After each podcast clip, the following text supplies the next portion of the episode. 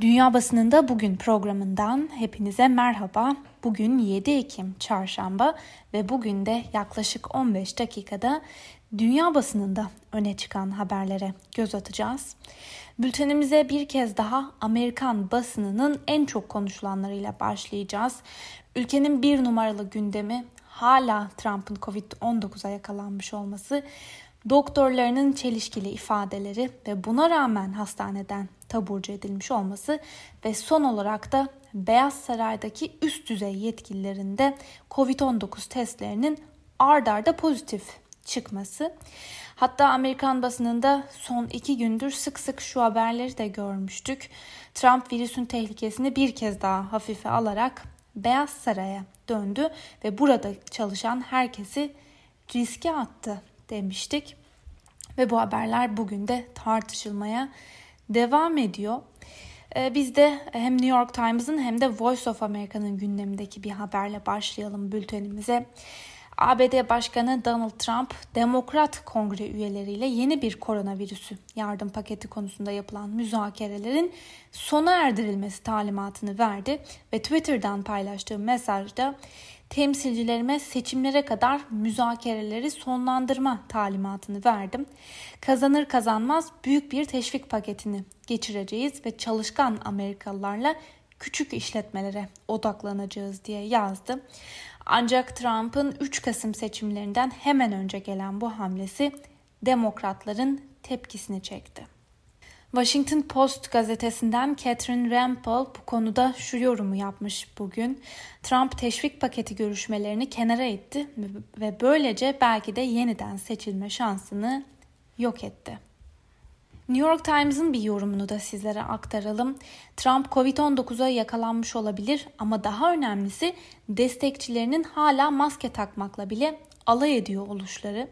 Trump virüsü önemsiz görmeye ve göstermeye devam ederken özellikle de destekçileri virüs hakkında yanlış bilgiler yaymaya devam ediyorlar. Tıpkı Trump'ın yıl boyunca yaptığı gibi. Bu arada New York Times gazetesinin dünkü yorumu da önemliydi. Belki hatırlatmakta fayda var. Şöyle diyordu. Trump'ın son tavrı ve verdiği mesajlar toplum sağlığı açısından risk barındırıyor. Doktor ve bilim insanlarına göre Trump'ın virüsü önemsiz görme ve gösterme tavrı ülkede tam 210 bin kişinin canına mal oldu. Gazeteden Thomas Friedman ise bugünkü yorumunda şu ifadeleri kullanmış. Trump bir süper kahraman değil ama süper yayıcı. Güncel anket sonuçlarına göre Trump'ın şu ana kadarki en kötü oy oranlarıyla karşılaştığını belirten New York Times'a göre Trump'ın hastalığa yakalanmasının sonuçları anketlere de yansımaya başladı. Ve Voice of America'nın haberine göre Trump'ın koronavirüse yakalandığının açıklanmasının ardından yapılan ilk geniş çaplı ulusal ankette Demokrat aday Joe Biden'ın farkı açtığı görülüyor. SRSS'in CNN için 1 ila 4 Ekim tarihleri arasında yaptığı ankete göre kayıtlı seçmenlerin %57'si Biden'a ve %41 ise mevcut başkan Trump'a oy vermeyi planlıyor. Bir diğer haberle devam edelim. Tedavisi Beyaz Saray'da devam eden Trump'ın Joe Biden ile 15 Ekim'deki canlı yayın tartışmasına katılmayı planladığı da bildirildi. Bu arada tabii 15 Ekim'den önce heyecanla beklenen bir diğer tartışma programı daha var. ABD Başkan Yardımcısı adayları tartışması da bu akşam yapılacak. Öbür taraftan yayın için alınacak önlemler de belli oldu. Ee, bir kriz yaratmış olmasına rağmen tartışma sırasında ABD Başkan Yardımcısı Mike Pence ve Joe Biden'ın adayı Kamala Harris arasında plastik bir cam kullanılacak. Burada küçük bir parantez açalım. El Cezire bugün Harris ve Pence arasında yapılacak canlı yayın tartışmasına ilişkin bir analiz paylaşmış. Buna göre bu tartışma her geçen gün daha fazla önem kazandı. Trump ve Biden'ın yaşları ve ayrıca Trump'ın Covid-19'a yakalanmış olması göz önüne alındığında yarışın bu kısmında artık tüm gözler bu ikilinin üzerinde olacak. Kapatalım parantezi ve Amerikan basınıyla devam edelim. Washington Post'ta da benzer haberler ve gelişmeler gündeme taşınmış. Bir de yoruma göz atalım.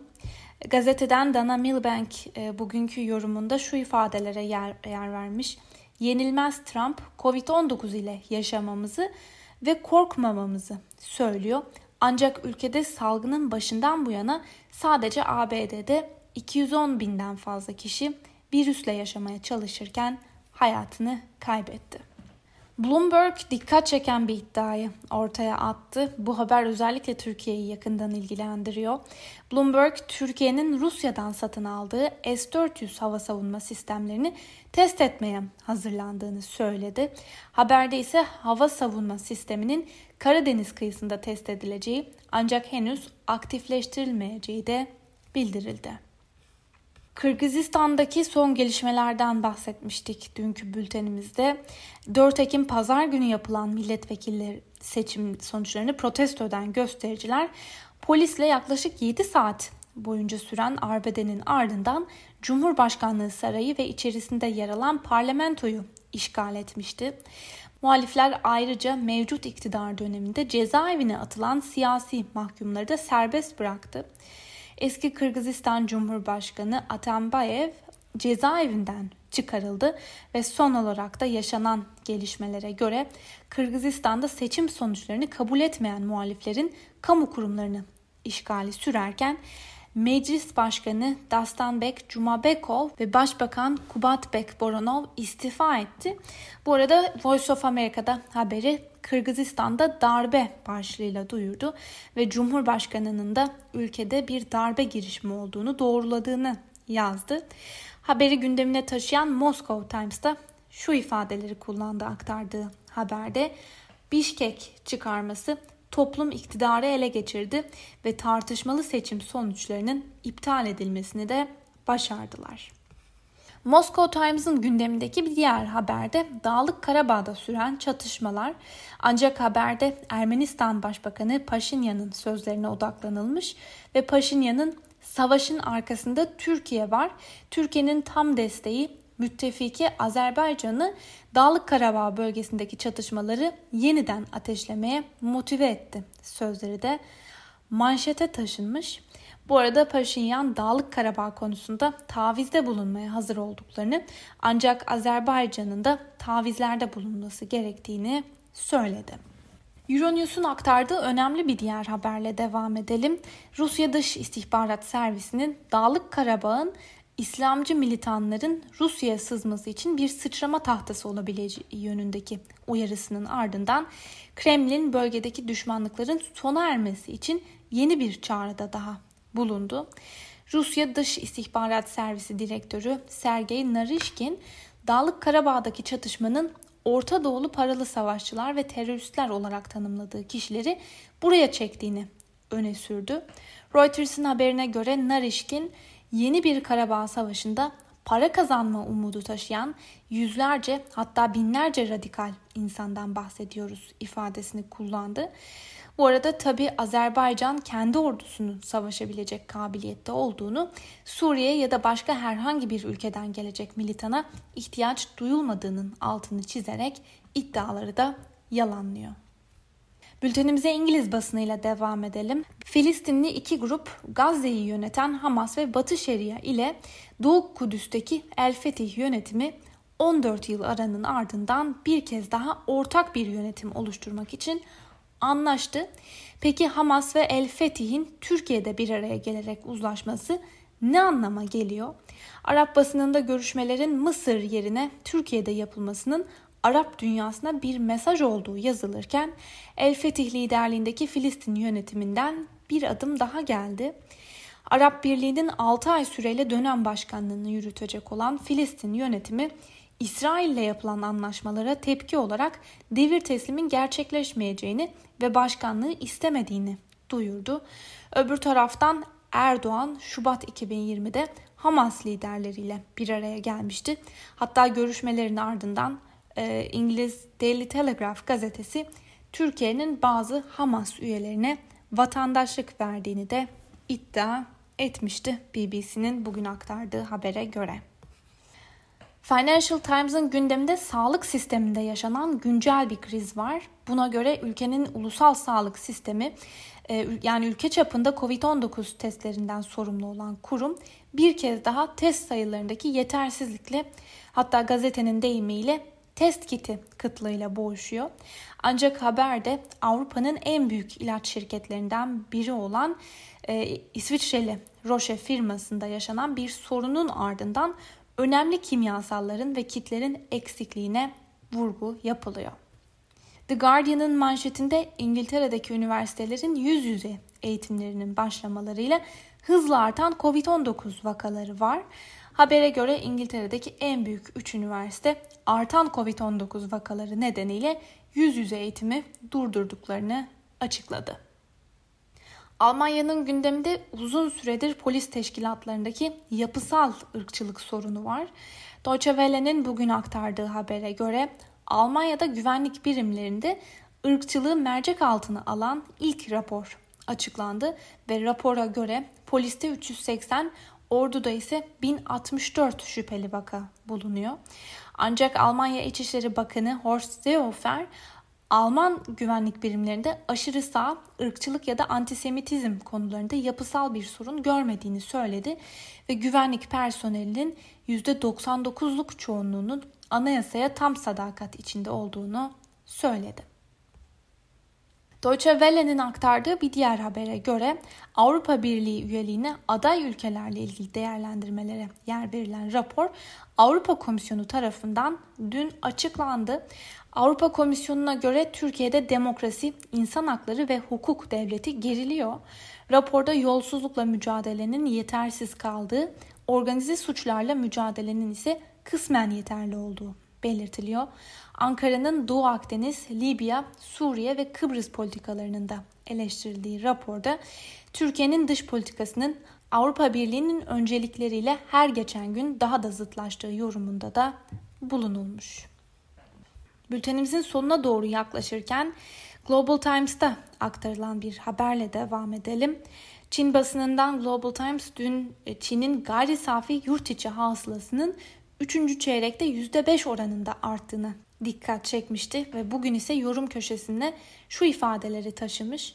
Çin'in zor şartlarda kazandığı istikrarı ulusal ve küresel karmaşıklıklar tarafından sarsılamaz. Çin hem yurt içinde hem de yurt dışındaki karmaşıklıklara rağmen halkına istikrarlı bir düzen sağlayarak karmaşanın ortasında bile hızla gelişmeye devam ediyor. Öbür taraftan Çin'in Tayvan'la da gerilimli ilişkisi sürerken yorumlarından birinde de şu ifadeler kullanılmış. Tayvan adasının yetkilileri Çin Komünist Partisi'ne direnmek ve ABD ile diplomatik bağları sürdürmek için ABD'den yardım istemelerini sağlayabilecek iki yasa tasarısı önerdi. Ancak Tayvan daha fazla sorun yaratmaya devam ederse ana kara haddini bildirecektir ifadeleri kullanılmış Global Times'ın bugünkü yorumunda. Kıbrıs'a ilişkin önemli bir haberle devam edelim. Kuzey Kıbrıs Türk Cumhuriyeti'nde hükümet ortağı Halkın Partisi'nin hükümetten çekilme kararı aldığını duyuran Halkın Partisi Genel Başkanı Yenal Sen'in yaptığı açıklamada hükümetin bozulma sebebi Ersin Tatar'dır dedi. Halkın Partisi'nin koalisyondan çekilme kararı almasıyla hükümette düştü Öbür taraftan geçtiğimiz aylarda Kuzey Kıbrıs'ta 1974 yılından beri kapalı olan Maraş'ın açılması yönünde önemli bir adım atılmış ve Kuzey Kıbrıs Başbakanı Ersin Tatar kapalı Maraş bölgesinde sahilin 8 Ekim'de açılacağını söylemişti. Şimdi ise Birleşmiş Milletler Kuzey Kıbrıs Türk Cumhuriyeti'nin kapalı Maraş sahil şeridini halka açma kararından endişe duyulduğunu belirterek adada gerginliği arttıracak diyalog ve müzakerelerin başarılı olmasına gölge düşürecek tek taraflı eylemlerden kaçınılması çağrısında bulundu. Ve son haberimize geçelim. Al Arabiya'da dün aktarılan haberde Suriye'nin kuzeydoğusundaki Kürt yetkililer bölgedeki kalabalık mülteci kamplarından biri olan El Hol kampında kalan 15 bin kadar Suriyelinin kamptan çıkartılabileceği iddiası gündeme taşınmıştı. Bugün ise Birleşik Arap Emirlikleri'nde artan vakalar karşısında alınan önlemlerle beraber yapılan test sayısına odaklanılmış. Buna göre 9.6 milyon nüfusa sahip Birleşik Arap Emirlikleri'nde bugüne kadar 10 milyondan fazla test yapıldı ve böylece dünyada bir ilki imza atıldı. Çünkü Al Arabiya'ya göre dünyada yapılan test sayısının toplam nüfusu aştığı başka hiçbir ülke yok. Sevgili Özgürüz Radyo dinleyicileri, Al Arabiya'dan aktardığımız bu haberle birlikte bugünkü programımızın sonuna geldik. Yarın aynı saatte tekrar görüşmek dileğiyle. Hoşçakalın.